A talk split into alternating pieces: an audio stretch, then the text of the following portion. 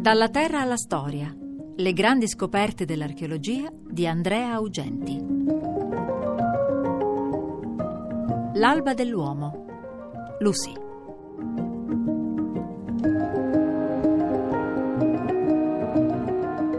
Un saluto a tutte le ascoltatrici e gli ascoltatori, io sono Andrea Augenti e inizia oggi un ciclo di puntate in cui ripercorreremo insieme la storia dell'archeologia attraverso le principali scoperte.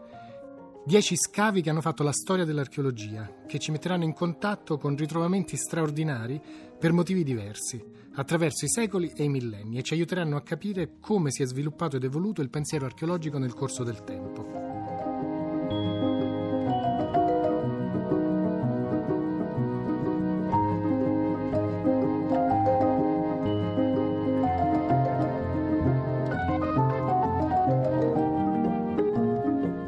Questa è la storia di uno dei nostri più antichi antenati. Questa storia ha 3 milioni di anni circa, anzi per la precisione 3 milioni e 200 mila anni. Questa storia inizia in Africa, la culla della razza umana. Siamo all'inizio degli anni 70 del secolo scorso e da qualche tempo c'è un certo fermento nel mondo della paleoantropologia. La scena è dominata da due studiosi, i coniugi Leakey, che abitualmente lavorano insieme. Nel 1959 Mary Leakey trova i resti dell'australopiteco noto come Zinianthropus boisei, un milione e settecentonovantamila anni fa.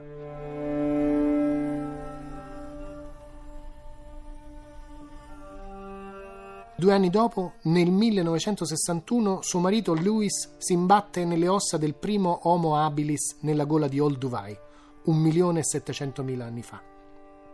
Le due scoperte hanno immediatamente un grande successo. La televisione si mobilita e la National Geographic Society decide di finanziare le ricerche successive. Queste sono le premesse della nostra storia.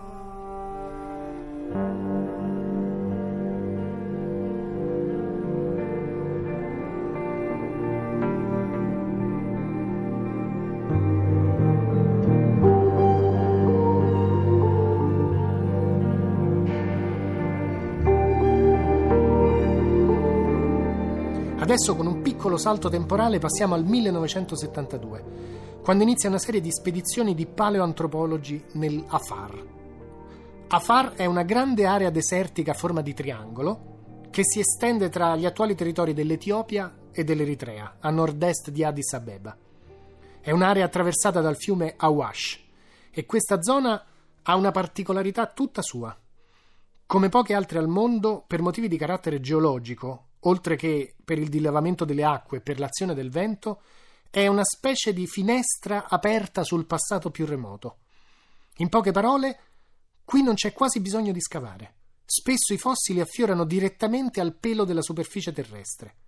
E chi ci cammina oggi spesso si trova a camminare sugli stessi suoli su cui camminavano i nostri antenati, milioni di anni fa.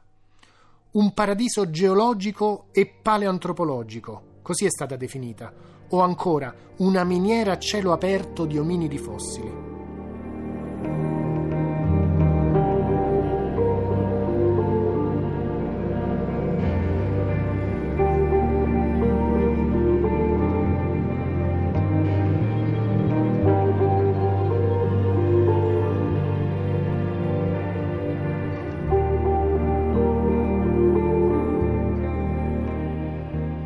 Però la FAR arriva fino al 1972 completamente inesplorata. La prima spedizione comprende i francesi Yves Coppin e Maurice Tayeb e un giovane statunitense di origini svedesi, Donald Johansson. Poi si aggiungerà anche un altro statunitense, Tom Gray.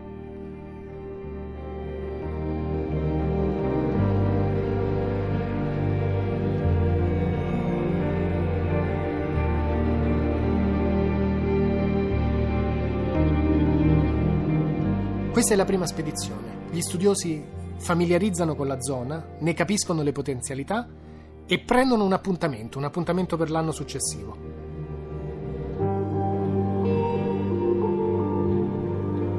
«1973. Stavolta le ricerche si concentrano nella località di Hadar, nel cuore del triangolo della Far. Hadar è il letto prosciugato di un lago, un'area più fossilifera di altre. Le scoperte si susseguono, tra cui la più importante. Johansson la compie per puro caso, dando un calcio per terra a quella che credeva una costola di ippopotamo, e invece si rivela essere la tibia di quello che sembra un ominide. E poi non è finita qui, perché a pochi metri di distanza, poco dopo, trova anche il femore. Incredulo, porta le ossa per un parere ai coniugi Lichi, che confermano è proprio un ominide. E sembrano le ossa di un individuo con postazione retta, un ominide bipede. Un ominide bipede di sesso femminile. Il nome, tecnicamente parlando? Australopithecus afarensis.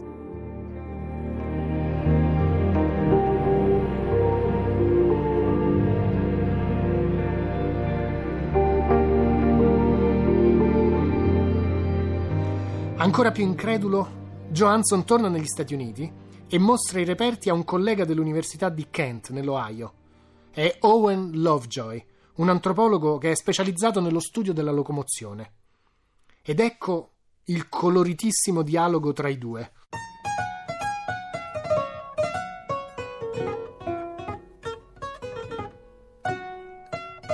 Mentre parlavamo aprì casualmente la scatola che conteneva le ossa. Dai uno sguardo a questi, Owen. Sono adulti, disse, dopo averli esaminati con attenzione. Beh, è quel che pensavo. Ma sono veramente piccoli. Lo sono, vero? Quanto vecchi hai detto che erano? domandò. Tre milioni di anni. Non può essere. Questa somiglia a una giuntura del ginocchio moderna. Questo nanerottolo era completamente bipede. Circa 3 milioni di anni. Che roba è questo circa? Non hai una data? Ho l'evidenza biostratigrafica, quanta ne voglio. I fossili animali indicano 3 milioni di anni e tra qualche settimana avrò la datazione potassio-argo. Beh, sarà meglio che sia esatta, disse Lovejoy.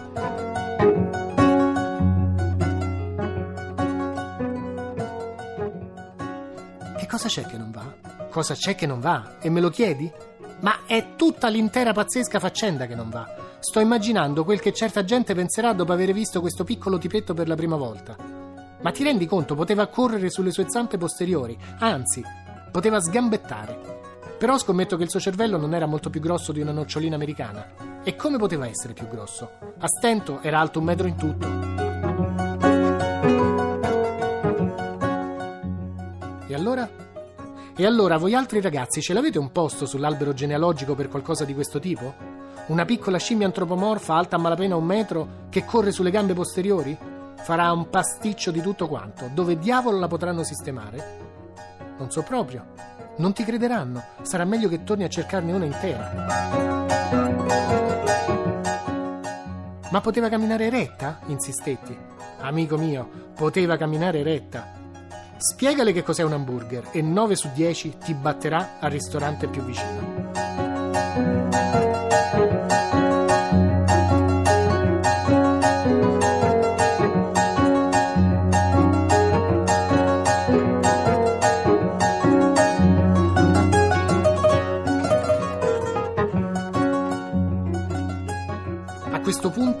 La presenza di ominidi ad Adar è sicura. E così arriviamo finalmente al 1974. 30 novembre, al mattino. Donald Johansson e Tom Gray scoprono Lucy per un caso. Il ritrovamento avviene nella località da loro numerata 288 e poi soprannominata località degli ominidi. A questo punto è proprio il caso di lasciare la parola allo stesso Johansson, che racconta così quel momento straordinario.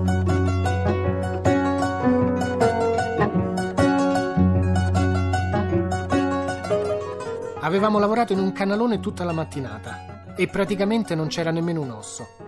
Ma mentre ci voltavamo per andarcene, notai qualcosa a terra a metà strada del pendio. Quello. quello è un pezzo di braccio ominide, dissi. È impossibile, troppo piccolo, deve essere una scimmia di qualche tipo. Ci inginocchiamo per esaminarlo. No, troppo piccolo, ripeté Gray. Ma io scossi la testa. Ominide. Ma perché ne sei così sicuro? Quel pezzo lì, proprio vicino alla tua mano. Anche quello è ominide. Gesù Cristo fa Gray. Lo prese. Era la parte posteriore di un piccolo cranio. Un metro circa più in là c'era la parte di un femore, l'osso della coscia. Gesù Cristo, ripeté Gray. Ci alzammo in piedi e cominciammo a vedere altri frammenti di ossa sparpagliati. Un paio di vertebre, parte di un bacino, tutti ominidi. Un incredibile, quasi inconcepibile pensiero mi passò per il capo. E se tutti quei frammenti fossero combacianti? E se fossero stati le parti di un singolo scheletro estremamente primitivo? Nessuno scheletro simile era stato mai trovato, da nessuna parte. Guarda, disse Gray, costole! Un singolo individuo. Non ci posso credere, dissi, non ci posso proprio credere. Gesù Cristo sarà proprio meglio che tu ci creda, urlò Gray. Eccolo qui, proprio qui. La sua voce si spense in un ululato. Mi unì a lui. In quel caldo da 45 gradi ci mettemmo a saltare su e giù come matti.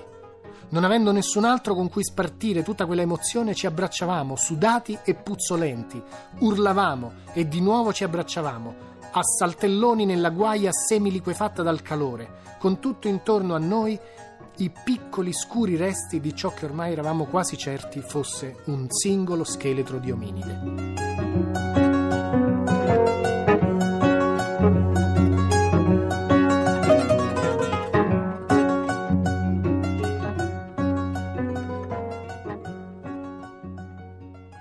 Ritorno dal campo li accoglie un grande entusiasmo.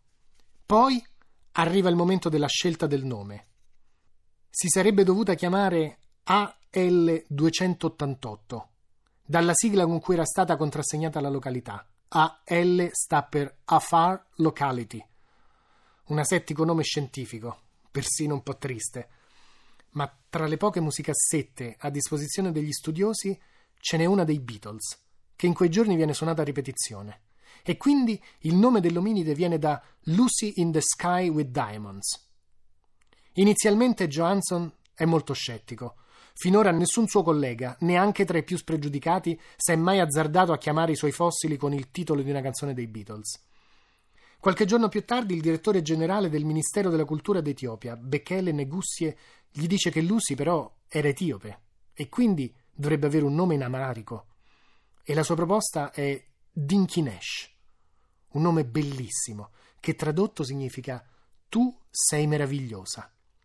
A Johansson piace, ma ormai è troppo tardi. Ormai tutti la chiamano già Lucy e come Lucy passerà alla storia.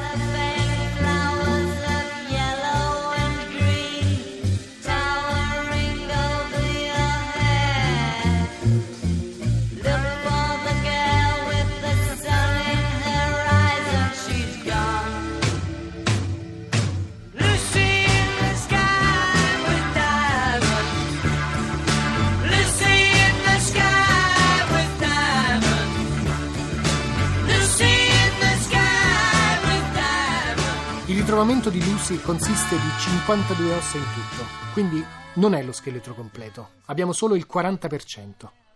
Ma l'eccezionalità della scoperta sta proprio nel numero dei resti, che è comunque molto molto alto rispetto alla media di questi ritrovamenti. Lucy era alta poco più di un metro e pesava circa tra i 30 e i 45 kg. Era bipede e poteva avere una posizione eretta che usava prevalentemente, ma parte della sua vita molto probabilmente la conduceva sugli alberi.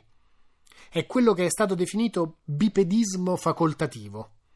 Insomma, per gli australopitechi la posizione retta era una scelta.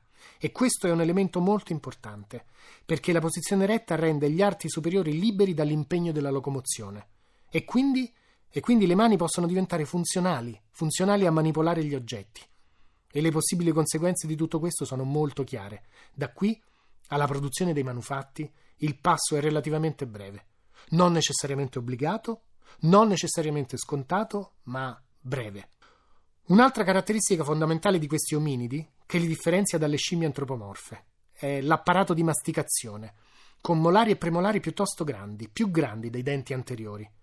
Insomma, gli australopitechi avevano mascelle possenti con cui potevano triturare vegetali coriacei, per esempio radici e noci. Non a caso, Louis Leakey aveva soprannominato il suo Sinianthropus The Nutcracker, lo schiaccianoci. Lucy poi aveva il viso prognato e un cervello poco più grande di quello di uno scimpanzé.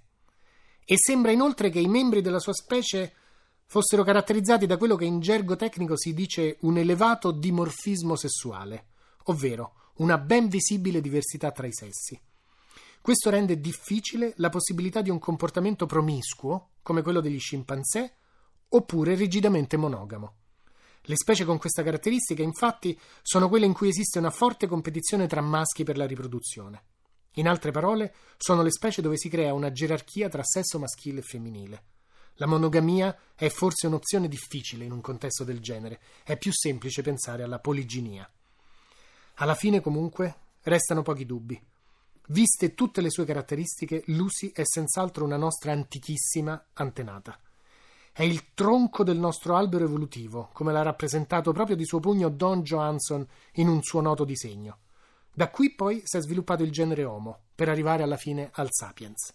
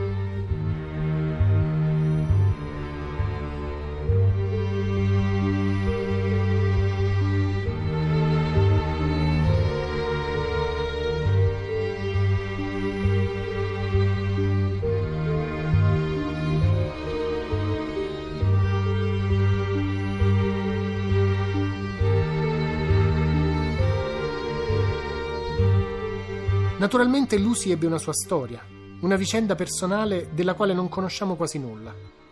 Possiamo però discutere del momento e della causa della sua morte. Innanzitutto, quanti anni aveva quando morì? Beh, su questo abbiamo alcuni indizi. Innanzitutto i denti del giudizio, che non solo ci sono, ma sono anche usurati, il che indica un'età pienamente adulta. Poi le suture del cranio sono ben chiuse. Tutti questi dati suggeriscono che Lucy fosse abbastanza giovane, ma pienamente matura in poche parole, adulta, forse intorno ai 18 anni, non pochi per una specie le cui aspettative di vita si attestavano intorno ai 25. Sulle cause della morte eh, la discussione è aperta. Allora, in breve, le ossa non mostrano tracce di masticazione e non mancano le estremità delle ossa, quindi si può escludere che sia stata uccisa e divorata dai predatori. Ultimamente si pensa che Lucy morì per una caduta da un albero alto più di 12 metri. Questo è il risultato a cui sono giunti lo studioso John Kappelman e alcuni suoi colleghi, che hanno sottoposto i resti di Lucy a una scansione tomografica usando un'apparecchiatura progettata per analizzare materiali molto duri e dotata di una risoluzione superiore a quella delle normali TAC. Grazie ai dati raccolti, i ricercatori sono riusciti anche a ricostruire la probabile dinamica della caduta. Lucy deve essere atterrata sui piedi e deve aver cercato di attutire il colpo protendendo le braccia in avanti. Considerata la statura e il presumibile peso di Lucy, i ricercatori hanno stimato che deve essere caduta da un'altezza di circa 12 metri, impattando sul suolo a una velocità poco superiore ai 50 km all'ora. La morte deve essere sopraggiunta in fretta.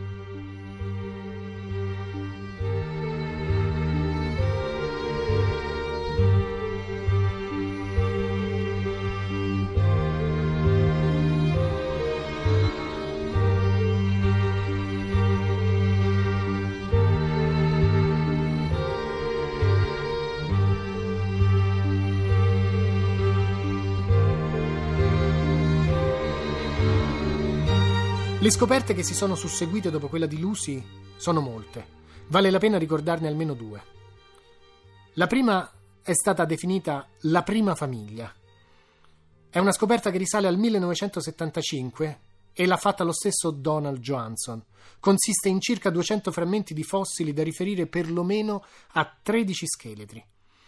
I resti si trovavano tutti nello stesso strato di argilla e l'ipotesi più probabile è che il gruppo sia stato travolto dalla furia di un'alluvione improvvisa. Johansson attribuisce tutti gli scheletri alla stessa specie di Lucy. E allora, allora il campione adesso è più ampio. Lucy risulta rappresentativa di un gruppo abbastanza esteso.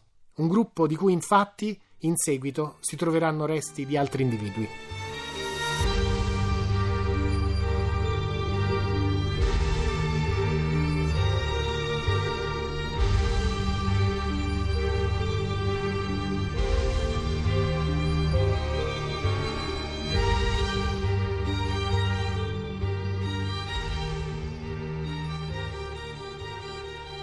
La seconda scoperta più importante avviene nel 1978, nella località di Letoli, in Tanzania.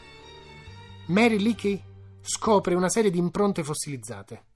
Sono vistosamente impronte umane, alcune più grandi e altre di misura inferiore. Sono le impronte di tre individui, probabilmente un maschio, una femmina e un cucciolo, lasciate nella cenere di origine vulcanica che poi si è solidificata. Le tracce sono nettissime. Sembra quasi di stare su una spiaggia, sembra che qualcuno abbia camminato lì solo pochi minuti prima. E invece stiamo parlando di milioni di anni fa, per la precisione 3 milioni e 600 mila anni. Il rinvenimento di alcune ossa fossili di Australopiteco conferma che si tratta di impronte lasciate da simili di Lucy e soprattutto conferma per Lucy e per la sua specie la posizione eretta. Giorgio Manzi, uno dei maggiori paleontropologi dei nostri giorni e ottimo divulgatore, ha raccontato così questa storia. Alle toli sono impressi alcuni fotogrammi che riguardano la vita e il comportamento di questi nostri antichissimi antenati. Proviamo a immaginare.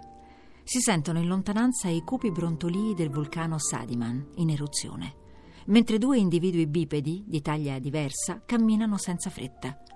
Il grosso maschio e la femmina sono costantemente uno al fianco dell'altro. Sembra infatti che siano passati da lì nello stesso momento, addirittura rimanendo a contatto fisico, come tenendosi per mano. C'è poi un terzo individuo, ancora più piccolo, probabilmente un immaturo, un cucciolo. E il bambino fa una cosa buffa. Cammina quasi saltellando per mettere i piedini nelle impronte lasciate dal più grande dei due adulti. E il gruppo di famiglia prosegue la sua marcia.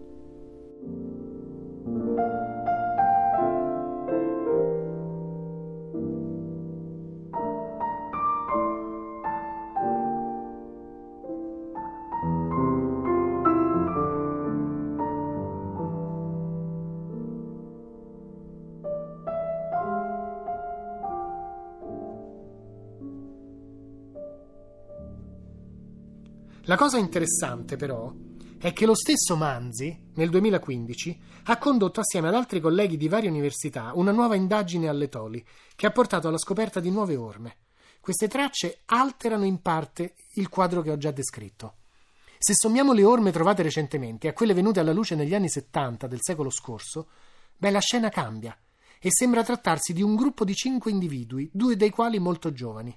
Tra loro l'afarensis più alto finora mai documentato doveva raggiungere all'incirca 1,65 m di statura. Doveva essere il maschio dominante del gruppo.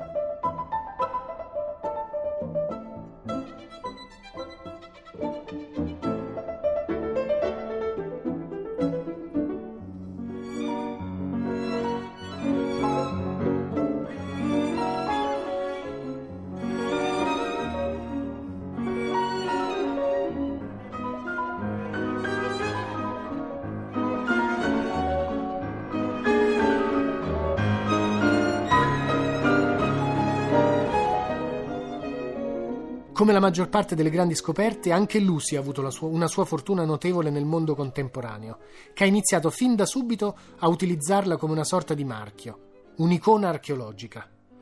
Ad esempio, Lucy ha dato il nome a un tè prodotto in Etiopia, a molti bar e caffetterie, a un gruppo rock e a un torneo di calcio che si gioca a Addis Abeba, che si chiama proprio Lucy Cup. Inoltre, pochi anni fa il regista francese Jean-Luc Besson ha girato il film Lucy con Scarlett Johansson e nel film c'è una ricostruzione di Lucy.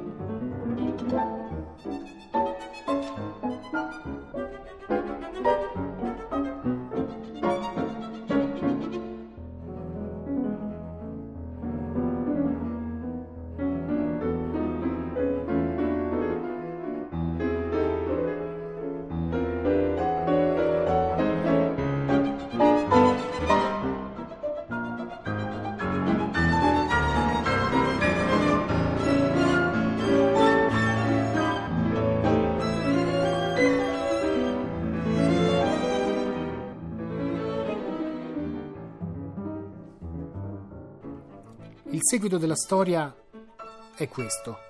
Dopo Lucy viene Hardy. Anzi, Hardy viene prima di Lucy. È stato scoperto dopo, ma è più antico. ha circa un milione di anni più di Lucy, risale a 4 milioni e 400 mila anni fa ed è stato scoperto nel 1994. Dovrebbe essere questo lo scheletro più antico di ominide finora conosciuto e anche lui sembra essere stato bipede. Ma il numero dei resti non è altissimo, le ossa sono molto frammentarie e per di più non è ancora del tutto chiaro se sia stato davvero un bipede. Gli indizi non sembrano al momento del tutto sufficienti. E quindi qualcuno per ora è abbastanza scettico sull'effettiva portata di questa scoperta. È qualcosa su cui bisognerà lavorare nei prossimi anni per chiarire meglio la situazione.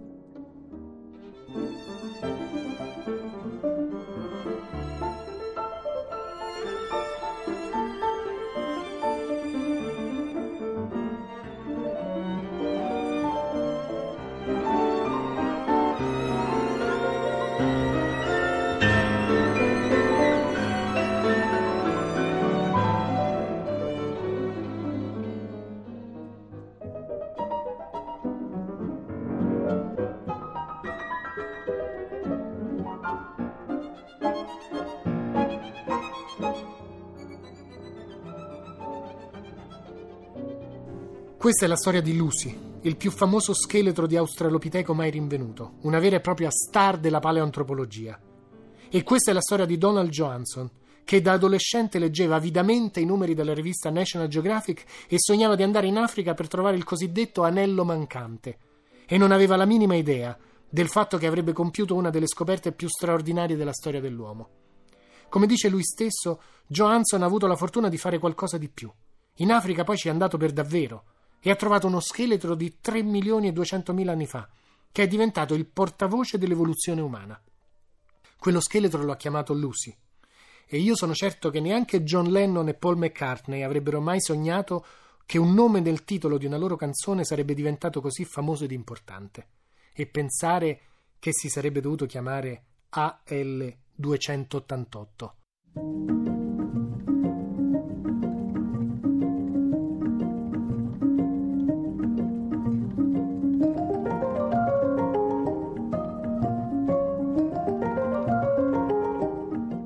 Dalla terra alla storia, le grandi scoperte dell'archeologia di Andrea Augenti, a cura di Monica Donofrio, regia e scelte musicali di Valerio Giannetti. Per riascoltare e scaricare le puntate www.museoradio3.rai.it.